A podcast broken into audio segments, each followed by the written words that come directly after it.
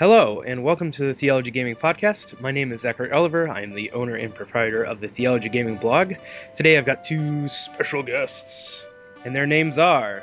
M. Joshua Caller. And. And I'm Ted Loring. We Wild Man Ted. And we introduced both of you before, so let's just jump right in. That sounds good. yeah. Yeah, we're old hat now. Yeah. Yeah. Everybody knows who you are. We're, we're so- not really that special guests anymore. Yeah, it's We're just- unfortunate. We're just guests. We're just special. You just end up here sometimes. Yeah.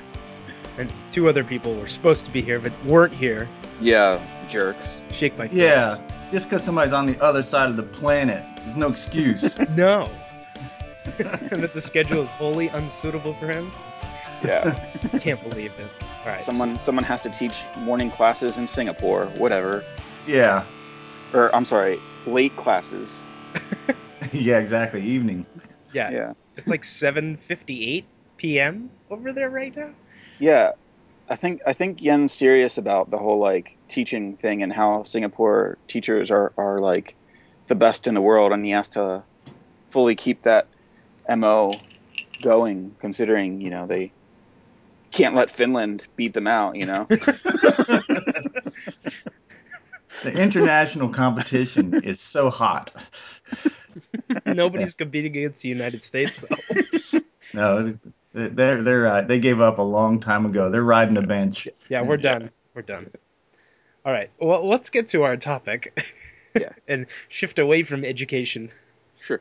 And what we're going to talk about today is something that Mr. Collar brought to our attention. Uh, to Yeah. put it in a sentence, are our choices in game a reflection of our true selves, or are we just playing? And I think you're probably better off describing this because of your experiences with various games that like the idea of choice. Yeah, yeah. I mean, I'm, I'm all for. Uh, I mean, most of the games that I really, really grew up around.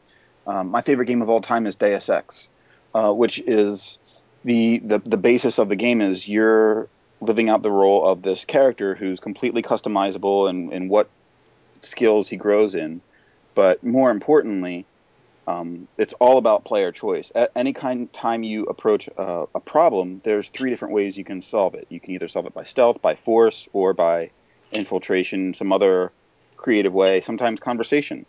Um, and this is this is uh, a staple of the RPG genre at large, and has become kind of indicative of most games, especially uh, studios like BioWare and Bethesda. But of course, since you know that's very much a Western trope, um, and Zach, you, you're not the biggest fan of Western RPGs. Uh, Um, I'm not the biggest fan of the choice, the way that it's portrayed, but moving, Yeah. you should probably go and describe more before. Yeah, I yeah, no, no problem.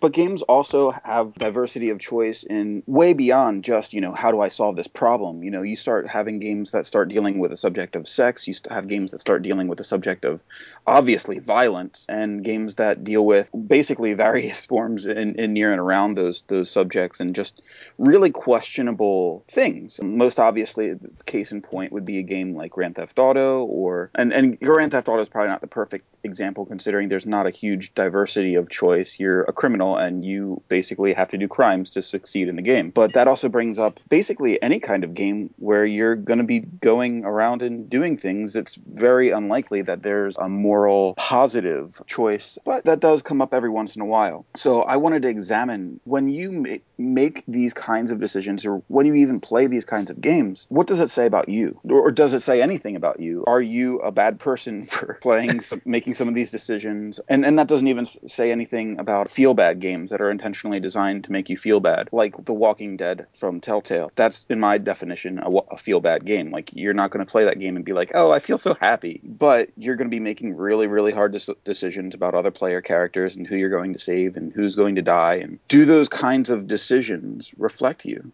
Is is the question that I wanted to examine. And and, and my, I would posit personally, I believe that they do to some degree. Obviously, if you're playing a game where you're shooting people, I don't think that makes you a murderer. But Jesus says whatever you think is a reflection of what's in your heart. And so you know, if you just lust in your heart, that's the same as actually committing the act of adultery. And and that's the kind of central verse that I wanted to bring as the source of discussion around this topic. Because video games aren't actually doing the things. You're pressing buttons on a plastic device, but are they reflections of what's in your heart? Ted, what do you think about this? And I do think that's a very interesting question, especially in our culture where we're so obsessed with self. I mean, we think about ourselves more than anything else. so it does sort of spill over into video games. Uh, where am I? How do I deal with uh, who I am when I'm simply playing a game. I know that video games are a different medium from movies or books. Up to the point of video games, entertainment and media was passive. You just sort of took it in you were reading the book and maybe you were turning a page or you went to the movie theater and you sat down and you absorb it. With video games, you are that character more than just watching a character. If you're playing a first person shooter, you are pulling a trigger. It is an interesting thing to think about. I'm not a person who is a real hardliner on this that says that this is what it is. I think it is possible to separate yourself from what a character may be doing in a game. That said, I've had a few times when I've felt uncomfortable and stopped playing. So yeah, yeah. What are some of those examples, if you don't mind? I don't have a huge amount of Grand Theft Auto experience. I sure. played a little bit of uh, Vice City back in the day, and I think after about an hour into the game, I had a mission or something. I had to kill a cop or kill a policeman or something like that. And that was my line.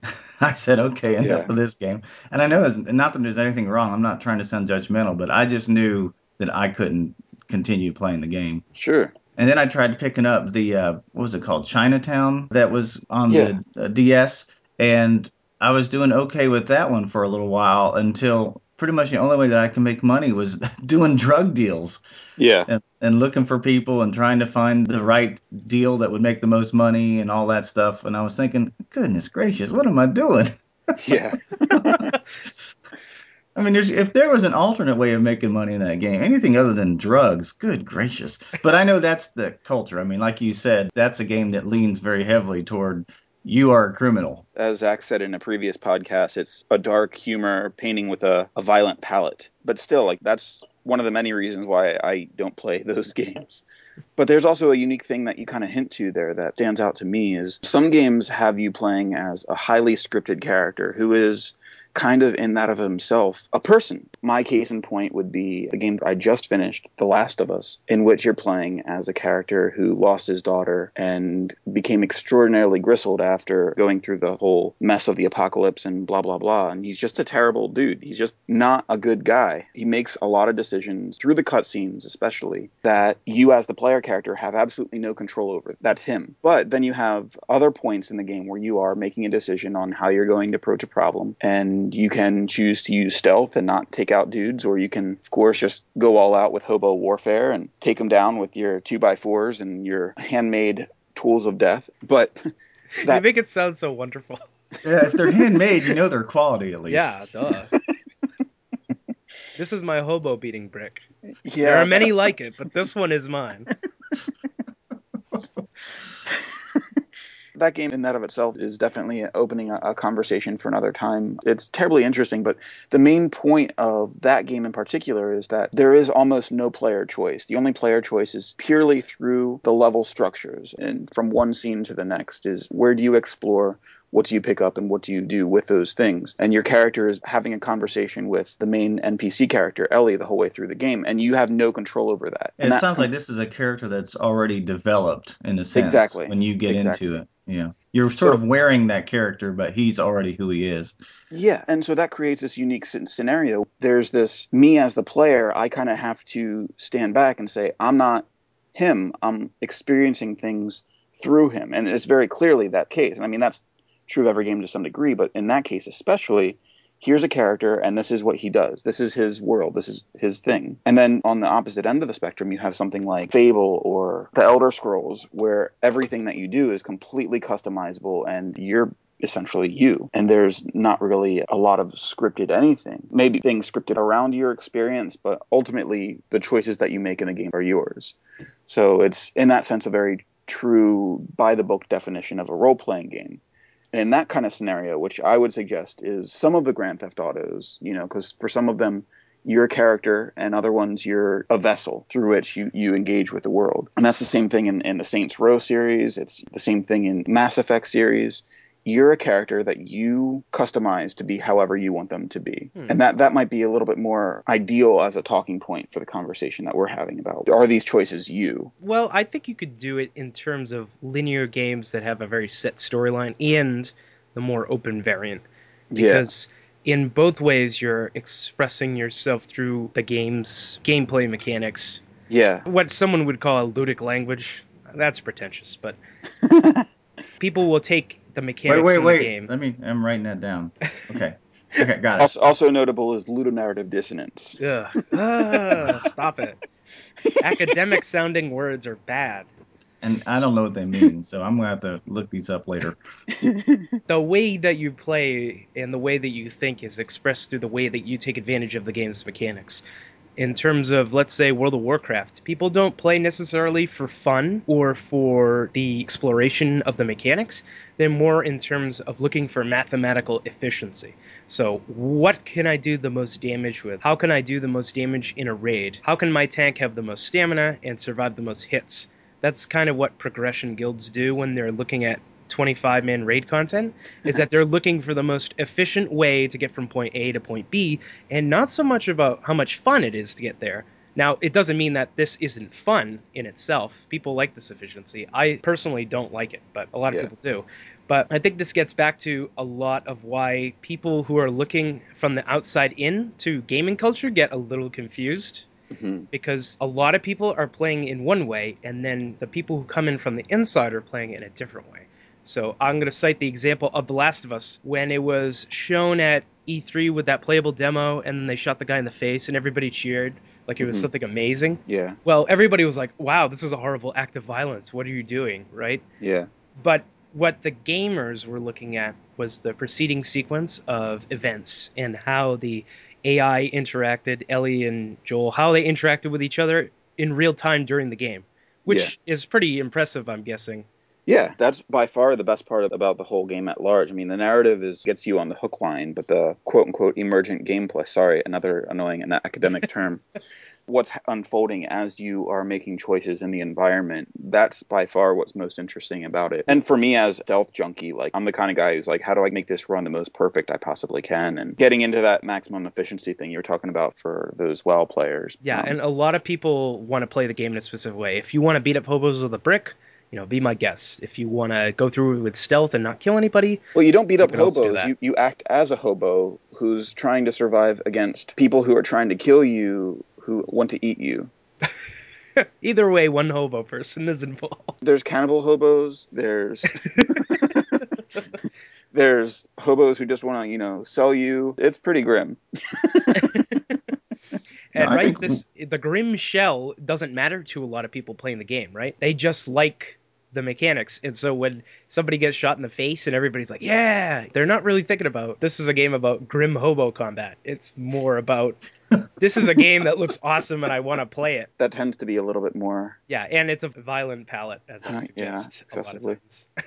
For me, there's also this challenge I tend to have convictionally. Like, I'm much more of an Anabaptist. I don't believe in, in real world violence. Is a, an authentic expression of Christian discipleship to Jesus. I, think that if you're representative of Jesus, there's a different way that you go about solving problems. So when you're playing a game and there's the only way for you to engage in the world is through violent systems, which is probably what percentage would you say of games is that? Seventy-five percent would be my guess. 75? That's It's a little pretty- low, isn't it? that's lower than I, I would have given. But you also have to factor in, of course, sports, racing, their games. But that's a good point. Violence is often the system that you use. And when I'm playing as Joel, I think of it as me playing as Joel and not me playing as Josh. Because if Josh really had his choice, and if games really catered to, um, you know, Anabaptists, I think that the Which I don't Yeah. think they will anytime soon. Just Yeah, and the, I- and the point FYI. is too, how good of a game would it be if there wasn't some violence? Violence is far more interesting than peace.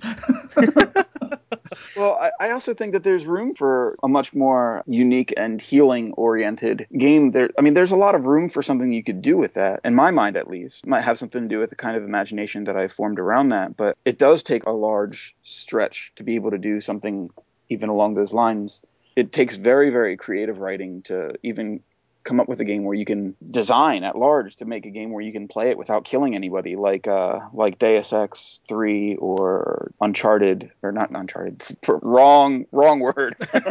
you could not kill anyone. Yeah, Uncharted. No, yeah, Uncharted, Uncharted definitely isn't one. Dishonored was what I meant to say. And there and there's tons of others like Mirror's Edge and games that encourage the player to not use violence in some way, shape, or form. And those those are the games that I, I always prefer, especially, and, and for me, it's always much more meaningful if you do have the option to kill your enemies, and then they make it much more challenging for you to not. I find that to be a, a very interesting component for game design because then you have to come up with an, a, a way to overcome your enemies or get away from your enemies without having to kill them in some way, shape, or form. And usually it's like through tranquilizers or stunning or something like that. But it does make the game a lot more passive, I find, because at least from my experience, I mm-hmm. would like to play more adventure games because adventure games involve zero violence most of the time. And oh, that's a good point. It's yeah. mostly about contemplation and puzzle solving.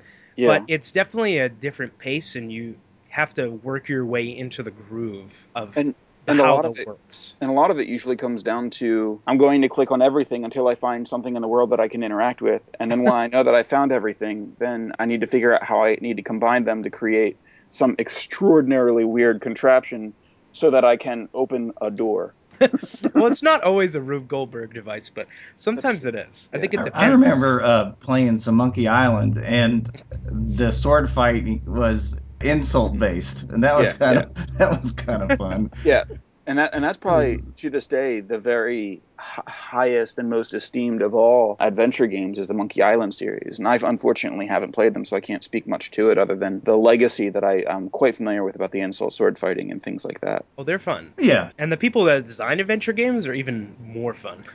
yeah, like just looking at Ron Gilbert and Tim Schafer talking, they're trying to find new ways to make you interact with their worlds and they're, they're just fascinating, conflict. interesting guys. I told you that I, I saw Tim at PAX East, right? and you photobombed him, right? Yeah, I, I was I was like, play it cool, right. play it cool. You lost three it. Foot, photo three feet from his face, nailed it. and then you ran away. Yeah, yeah. but I did I did buy a Cappy shirt right, uh, you know, two uh, four four feet away, so I felt like I was you know at least contributing to to the, the culture because you know the Cappy and uh, Double Fine are, are practically like the same company now. so I just had a couple thoughts. One is I think in a sense it's kind of interesting that video games can create situations where these things can even be talked about. You know, it's just simulation. So what would I do if I really was facing that situation in real life? like the Walking Dead games where you have to make real choices. And yeah, that's a again, good point. I played what maybe an hour and a half of that before I was like, oh, I'm terrified. But uh, See, I, I couldn't play that either. Yeah. I own it. I can't even play it. My friend Squiggly played it all the way through, so he was telling me about some of the stuff that he had to do and the choices he had to make, and I was just like, "Wow, yeah, it's incredible." It, it, it's peaks of poop. It's two different choices of, of really, really crappy scenarios. Yeah, well, and that's what a dilemma is, right? That's a case where yeah. you have to make a decision, and neither outcome is really favorable. Exactly. So you have to pick the the least, or you know, the one that's going to be the the one that you I find guess, least abhorrent. Yeah, yeah. So yeah. games do that, and I think that's kind of an interesting. It opens up for a lot of discussion. Yeah, and and the choices in, in a game like that, I think, are a lot more interesting than um, perhaps the old dilemmas of the the black or white choices, which are you know, and and you know, us being Christians, we tend to be much more black and white, but not, like nevertheless, yeah, and, and those choices might might be nice to some degree, but it's not exactly interesting to me on w- when you have a choice like in uh, Infamous. I remember there's a choice where you get some bad guys to leave leave an area, and then they you have a whole bunch of food, and your choice is do I share these this food with all the people here and the civilians, or do I shoot the civilians and take the food? Yeah. I'm like, I, I, I, don't think that's actually an, uh, a compelling choice. Uh, I mean, like it, it, it, works in the whole like comic book world that's trying to make up, but it doesn't create like a, a believable life dilemma because you're not going to decide, you know, which which do I want? Do I want do I want some food or do I want to shoot people? yeah, not quite as compelling. So I I would love it if actually I wouldn't love it, but what if when you come to faith in Christ, you know, all of a sudden you get a a renegade little meter and a, a paragon meter. So you're like, I got to make a choice. Oh, I just got Parag. Is it Paragon Par- from uh, Paragon Mass for good. Effect? Yeah. yeah. for, for So- actually, I think that in Mass Effect it's much more Paragon and Renegade should be called nice and not nice. Yeah. and or choose the uh, the the ones on the top or choose the ones on the bottom of the yeah, choice. yeah.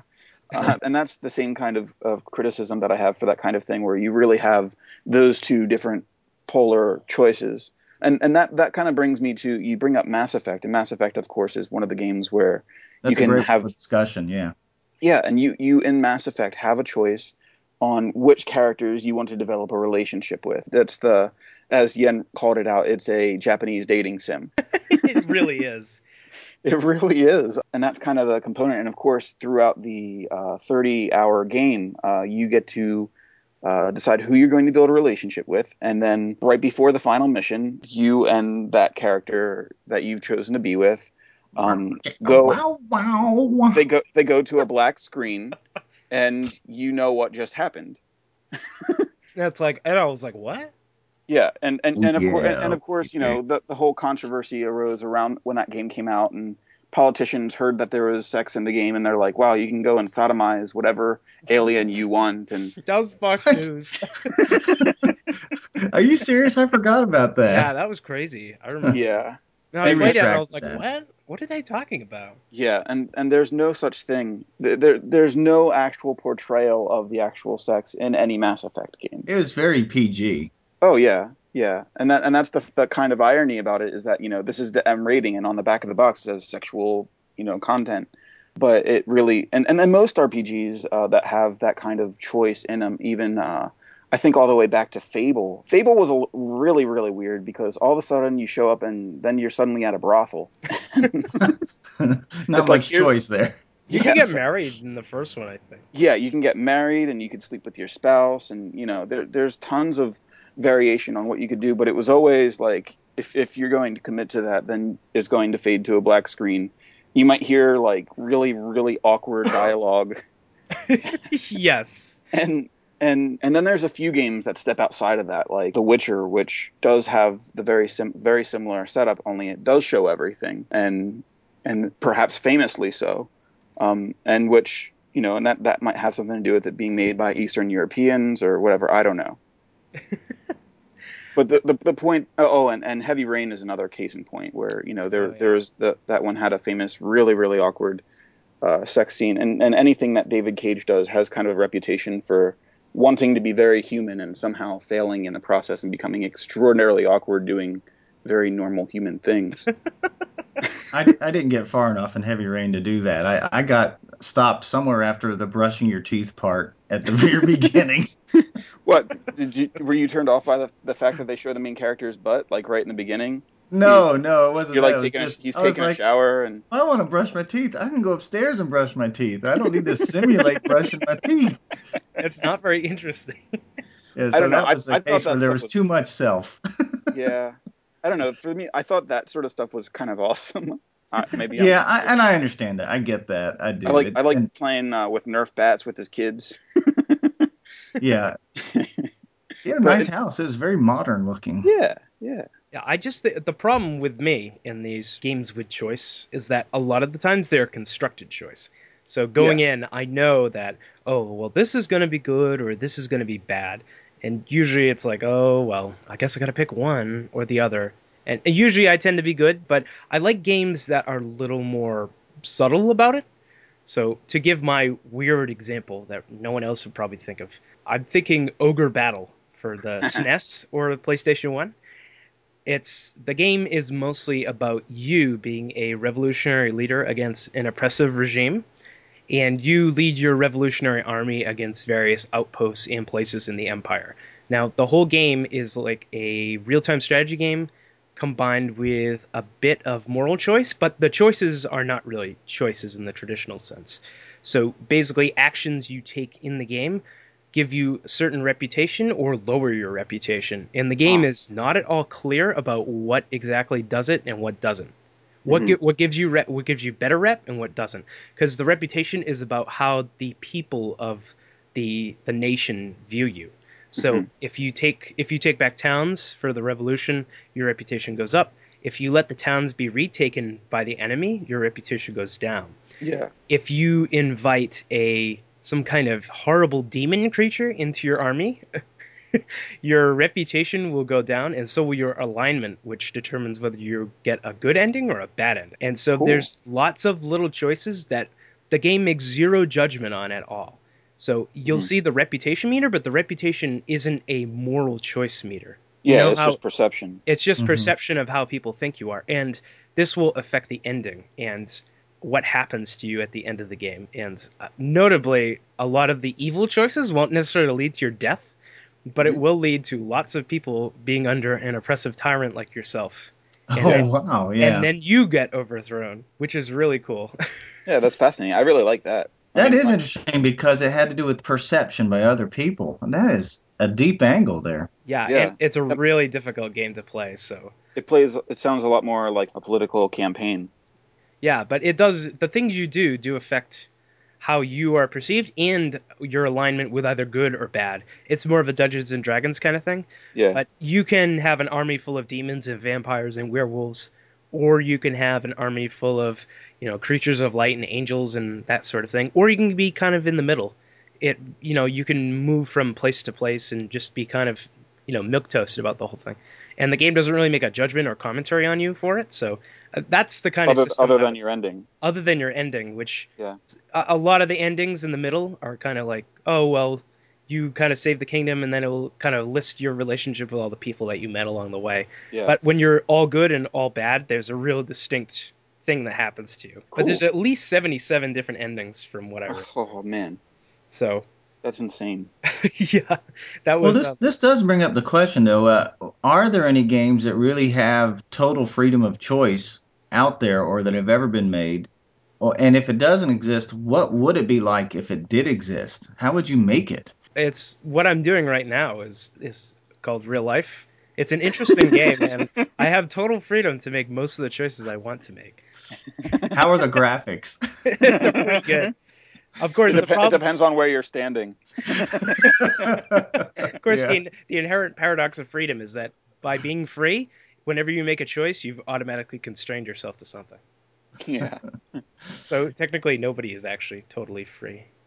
And you know, this So brings this- a good this- point too. I'm sorry to jump around, but No, go for it. there are so many things too where you might experience something in a video game and have some success with something, and you do turn around and actually use some of those principles in your real life. I, I've done that sometimes with my job and my work. I'm like, well, I'm looking at this project. What's the best way to do it? Well, what would I do if I was playing Sim City? You know. You know, Yeah. I would set up a good structure. I would want to make sure I had the sewage and the electricity running, and then I would start to build.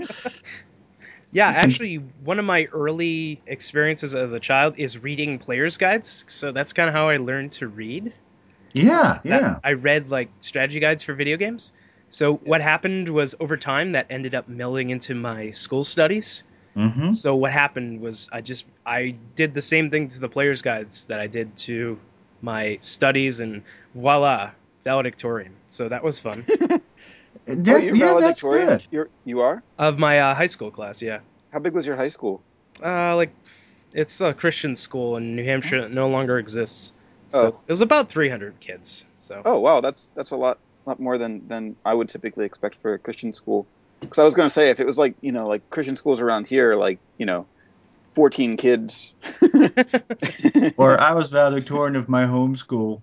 Oh. yeah. I thought you meant 300 total in the school. Then I would say 30 in my class. okay. That's Alright. more representative.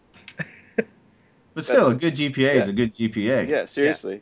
Yeah. No, that's good. Yeah, I, I I graduated uh, three spots from dead last. We're not judging you. We are no, no, no. I'm, I'm. I'm kind of proud of that in a weird way because it's like, um, just for the the sheer juxt of uh, how much how poorly I did in high school versus how much better I did in college and and how much better I, I was able to do once I learned how to care.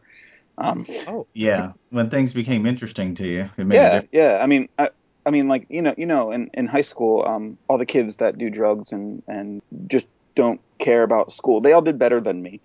and I don't know that this actually has anywhere that I'm going with it, but um, just to say that you know the player choice of having other NPCs around me who who actually care about about me and and uh, boost my clan helped me to uh, want to do better in leveling up. Oh.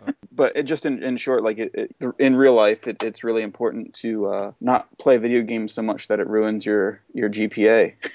yeah. That's what happened to me. People were playing World of Warcraft. They got me into it, and then they kept playing, and they did bad at high school, and I did good because I like had to stop playing. Oh, Boy, Yeah, I am so glad I didn't have to even deal with that temptation in high school. That would have been tough for me. yeah, Yeah. I had a classmate who would play World of Warcraft all night, and then he would have class at 8 a.m. with me in accounting, Mhm. and he would go, "Oh man, I'm working on two hours of sleep right now after raiding so long." oh wow, So I didn't really get into WoW too much until I got into college, which yeah, makes a lot of sense because you have lots of free time. So yeah, a huge difference. And that's why that's why I've always stayed very far away from from uh, MMOs ah, I see. because I don't I don't believe in in I, I believe in my self control, but not to that degree. Very cautious. Everyone's very cautious about being World of Warcraft. Uh, everyone's everyone's got stories, and, and Zach, it wasn't until I met you until I found someone who has a family who who seems to have like really smart discipline around around their uh, WoW habit, and uh, or and or parents who play WoW with them, which is which is a really significant and, and fancy thing. yeah, it's pretty amazing that we can even do that. But you know, they make time to play, so Yeah. that's their you know recreational activity for the most part. It's it's hey, it's it's better than sitcoms. Yeah, it is. It is. I was thinking too, you know how people have different personalities, and that's why they tend to like a certain kind of game over another kind of game. Yeah, And I don't know if you ever heard of the Myers and Briggs type indicator, the personality Yeah. test. A lot of people do Yeah. where you you're extroverted or introverted or sensitive or sensing or intuitive. yeah, I was thinking if there was a way to administer that test to a game, how certain games might score. Hmm. And I, I actually started to write this up and I got it got so it just got deeper than I ever thought that it would because you would think oh, a game is just a game, yeah, but the games reflect the personality of the designer and they also reflect the personality of the person playing it. And you would think maybe you would say, okay, a game like uh, World of Warcraft, for example, all right, is is an extroverted person going to play that, or is an introverted person going to play that? And the answer is kind of yes, isn't it? yeah, well, both kinds of people do play it, which is bizarre. yeah. Because there is an incredible social element to uh, that game, but there's also you could play by yourself for hours, right? Zach, I'm assuming Uh, you do. Theoretically, yes. yeah. No, I don't know if you play it by yourself or if you play with others. That Um, depends. So Yeah. how a game is is sometimes I think it's based on, of course, how it was designed to be and and the personality of the person that made it, but also the personality of the people. I mean, of course, we've seen people. Uh, there are some games that do have some freedom where people take it in, directions that the designer never thought it would go, or if they do some Yeah. game testing, they're like, "Holy cow, they're doing that! I'm going to make a game out of that." Yeah, I know Cliffy B has has gone on record many times saying like he was a huge fan of all the times when he designed something into um, Unreal Tournament and saw players start doing something that he didn't even know that you could do with the game. Uh, I, I like I don't even remember what it was. I don't think it was rocket jumping. I know it was something else. But just when when, when players start doing something in the game that actually becomes like a full part of the game, like I, I guess. It's negative. It's a negative example, but like teabagging. Um, yeah, but no, that had to is that's an accurate up. example, though. That is accurate as an example. Or I don't know, racist slurs? Is that like a Well, emergent gameplay? I don't. I don't think. I don't think that's a good example, Zach. No. Well, the you know headset No, but part yeah, of the that, that, the whole aspect of using a headset definitely opens things up to uh, the lowest common denominator, and it gets really crappy really fast. And that's why I don't think. I, I think that's why I prefer anytime that I play multiplayer games online, I'd rather not have any headset. And I Just because- that are exact opposite. Yeah, I, I'm a little bit more like you, but I have friends that if they can't play a game where they're you know communicating by speech, it's it's no fun for them. It's not as Yeah. fun, I guess I should say. Yeah, yeah. I mean, and I if you're playing exclusively with friends that you trust, like that's one thing. But if you're Yeah, just going online and there's always like 12 year old kids that are that are calling you n words, you know, that's that's not that that I'd rather not. And I'm going to sound ignorant here, but I mean that really does happen. I mean that is a phenomenon in the game world, right? I've That- never experienced it, but I mean that that when I have played Call of Duty, that's kind of the, the thing that happens, or Halo, or Counter Strike. Uh, but that might be just purely indicative of of uh, first person shooter culture. I don't know. Yeah. so you'd be playing a game and you got your headset on, you know, and you've got some 14 year old with some high pitched voice, you know, calling you every name in the book. Yeah. Where that stopped being fun a long time ago when when I was describing that. yeah, the moment that you started thinking about it, and as soon as it was getting out of your mouth, it stopped being fun. yeah. Yeah, um, I think it's just that that's a lot of the culture is just trash talk. So yeah, Yeah. I'm not really so much offended by it. I just think it's part of the way it works. Because in the fighting game community, they do kind of the same thing, but it's more in jest because they know each other. But Mhm. yeah, and, and the fighting game community, especially the, the, the, the really high elite sense of it, is is very, much more, for lack of a better term, chummy. Um, and uh, there's a lot more respect because it's you know it's like like kung fu masters getting together and sparring. yeah, but they get really hype. So oh yeah, yeah, yeah, that's what they get really crazy sometimes. So, so I think it all has to do with a lot of why these people assemble around these games has a lot to do with their personalities. So, Right. Yeah. whereas it may not be a reflection of their personality in itself, it will be a reflection of what kind of games they like to play and what kind of people they like. Yeah. That's a good point. So we've kind of touched on violence. We've touched a little bit on sex. We've we haven't really talked much about language in Mhm. games. That's a good point. Because uh, I mean, games at large. I mean, especially like with something like The Last of Us, where your character is, where F bomb the the NPC character, the 14 year old girl, is probably the most profane character in the game by far, in a very profane game. And that, that actually has a lot to do with character development. But the there's this aspect of your characters in game uh, using very bad language, and that also can be something that you do by by uh, choosing profane options. Um, but also, like you guys mentioned, headsets. So what- yeah, what- just what- right there in the ear. yeah. So which when when you when you think of language in games, like what what do you think as uh, you, there's obviously the, the reflection of yourself when you have a headset on and you're and you're speaking to other players through the game. Well, what sparked a memory in me was uh, uh, the last podcast that I was on with uh, Brian, Johnny Mhm. B. Gamer, Yeah. and he we, we, he asked a question about a certain game that someone was playing. He said, "Is there an option to, to turn off the uh, the language? Because some Yeah. games do." And Yeah. uh, I know he's got small children, and he's probably very concerned about what they hear if he's Yeah. playing a game. Exactly, and that's a really good point. Is that um, you know, one, one um, the question of as Christians should we pl- be playing games uh, with with f bombs? Um, Yeah. and and then on the opposite end, uh, not not the opposite end, but the when- when it comes to kids and and uh, being a positive influence, um, should we uh, be playing the game, especially around kids? I, I would attest not. I just really heard a story recently. I was uh, with my brothers playing some golf, and my Mhm. middle brother, who who was born in '64, uh, around the time when he was about three years old, he was in the house, and uh, his grandmother was visiting. So that would be uh, his father's mother-in-law is visiting, and so she's sitting there with him, and he's trying to put on his his shoe and tie his shoe, and he got frustrated. So he picked up his shoe and he threw it across the room and it banged against the wall and he said F at the top top of his lungs. and uh, and his grandmother looked at him and then looked over at our dad. Such a good father. and you know, he sort of shrugged his shoulders like, I don't know where he heard that word. so I think that that story is age old, whether it's in video games or not. Uh, Yeah. Kids do hear some things, but I, as a parent, especially when they're young, you don't want them to. And I so I could understand where Brian was coming from. But a lot of it is that they're they don't know the intent of the word, so Yeah. they just know that people around them have said the word, so they end up Yeah, being okay. and they're about just it. little tape recorders, you know. Yeah. Yeah. And I think that has a lot to do with how we work around games and not playing them around people and how everything works mostly cuz you know, we to revolve back to the Bible verse that we started out with, which Yeah. is in Matthew 5 yeah. if I had to guess. A lot of it is dealing It's with Sermon on the Mount. yeah. as dealing with personal relationships, and a lot of it is also about. I do not think I came to abolish the law and the prophets. I came not to abolish, but to fulfill. And then a lot of the fulfillment is the fact that we're now we were judging on intentions and not necessarily the acts in themselves. So the way that you felt when you did the action has as much to do with it as the way the body worked around, right?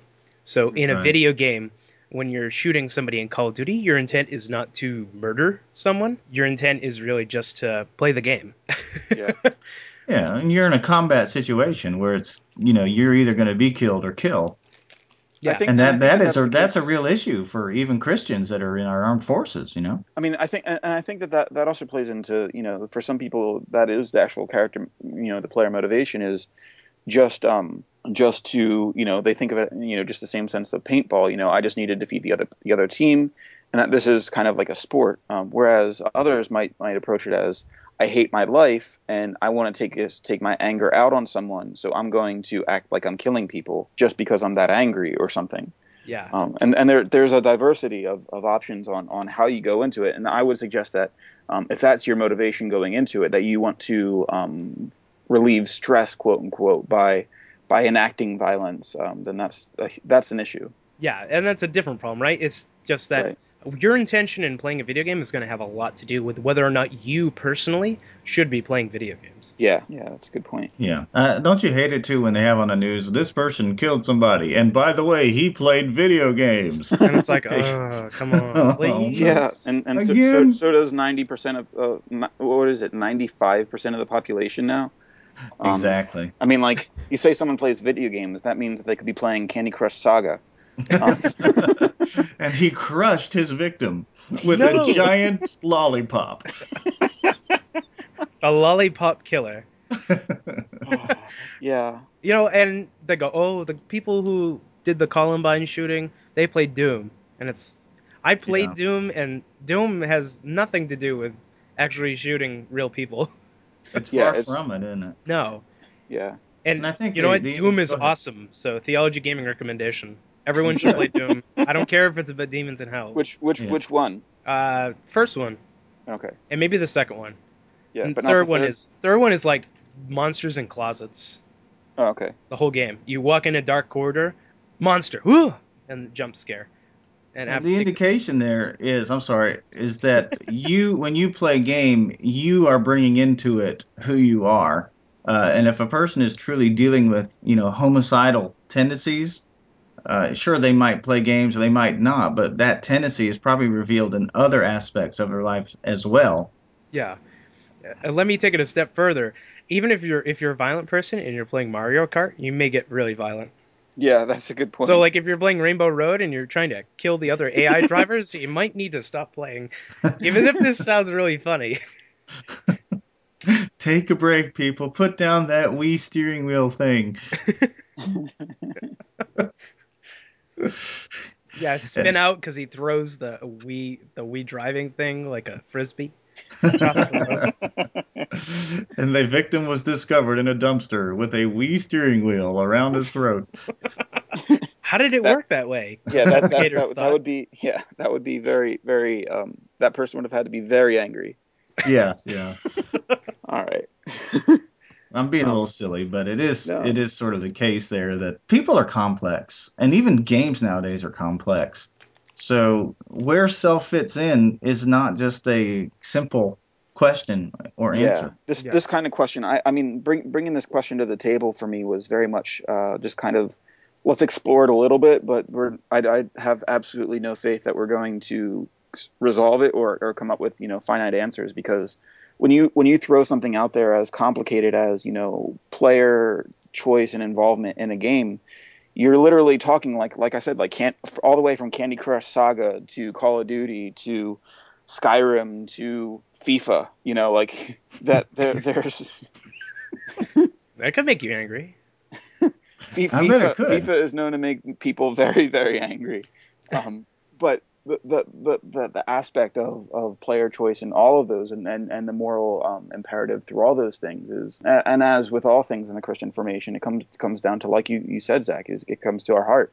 What is your heart going into this? Is your heart, uh, especially when it comes to multiplayer games, is is your heart to engage with people for fun, to engage with to to dominate people because you feel that you have no control or power in your life? Is it because you have no idea what you want to be doing with your life and it's the only thing you can be thinking of, thinking of doing? Um, there's there's tons of options out there, and, and video games are just something that people approach with a, a, a gamut of different motivations, and so you have to, as a Christian or as as a person at large, recognize your heart, what's going into it. And just to add one more thing, to give a finite answer that is not necessarily finite on the issue, is that everybody has different sins that they struggle with. Yeah. So, mm-hmm. in terms of video games, your intentions and what problems you have with your personal sins are going to affect whether video games are good for you or not. And that really applies to just about anything in pop culture, entertainment, the way that you spend your free time, quote unquote. That's really going to affect how your intentions are going in. So it's Yeah. more about examining yourself and then Mhm. letting scripture read you and Yeah. then to check whether or not this is something you should be doing. That's well said. Well said. Yeah. I think that's I think that that uh wraps things up. Yeah, I would think so. All right, to do my little outro thing here, Zachary's final word. M. Joshua Cauller can be found everywhere. Game Church, Love Subverts, sometimes Theology Gaming, Substance sometimes TV. Substance TV. Oh man, Yeah. the list goes on. Anyway, Wow. Uh, I- hey, I just wrote for Christ and Pop Culture for the first time yesterday. yeah, I Christ read that. Yeah, I read that. see five. No, this is gonna get way too long soon. So Yeah, no, just- just- stop. Yeah, that's fine. Additionally, you can find Ted Lorig at wildmanted.com, and you have a YouTube channel. I hear now. Well, yeah, I, I've had it for a while, but I have not been writing a lot lately, and I'm just because I'm lazy. I, I compared to you guys, I feel like a, a bum. but I did recently put a couple videos up of my game room, and I have a nephew that's just really interested in retro gaming right now, so I did that Yeah. mainly for him. But uh, you know, you're talking about relationship and connection. Uh, I'm looking forward to him coming in about two weeks for a weekend visit Oh, and so I, I hope to c- connect with him and, and share the love of Christ with him as well. So I think that's going to be neat. oh that's cool. That's awesome. All right, and if you like this podcast and you like the way we discuss things, go on iTunes and give us a five star rating. It'll help us out a lot, and especially if you leave a review, that'll really help us out a lot. And So- we love you, Deutschland. Yep, we love you. we you. love you, Deutschland. Uh, tell Do- your friends. We're doing well in Germany. That's what I hear. uh, yeah, apparently. I checked the user rankings. Yes, we are popular in some subset of German people. I'm not sure what they are, but if you are listening, please contact me. Send we a will see what comment. we could do. or a comment uh, in English, preferably, so I can understand what you're saying. We got Google Translate. It doesn't matter. Yeah. It'll come out totally wrong. It'll like die, Bart, die. the only thing I know is du hast mir, which means I think you hate me. So if you if you see that, Where you have me, depending upon the dialect. oh, is that right? Oh, okay. oh goodness, your mind, your mind. Okay. Anyway, All right, we gotta end this. All right, this is Zach, owner and proprietor of Theology Gaming, signing out. Say bye, everyone. auf Wiedersehen. Goodbye, everyone.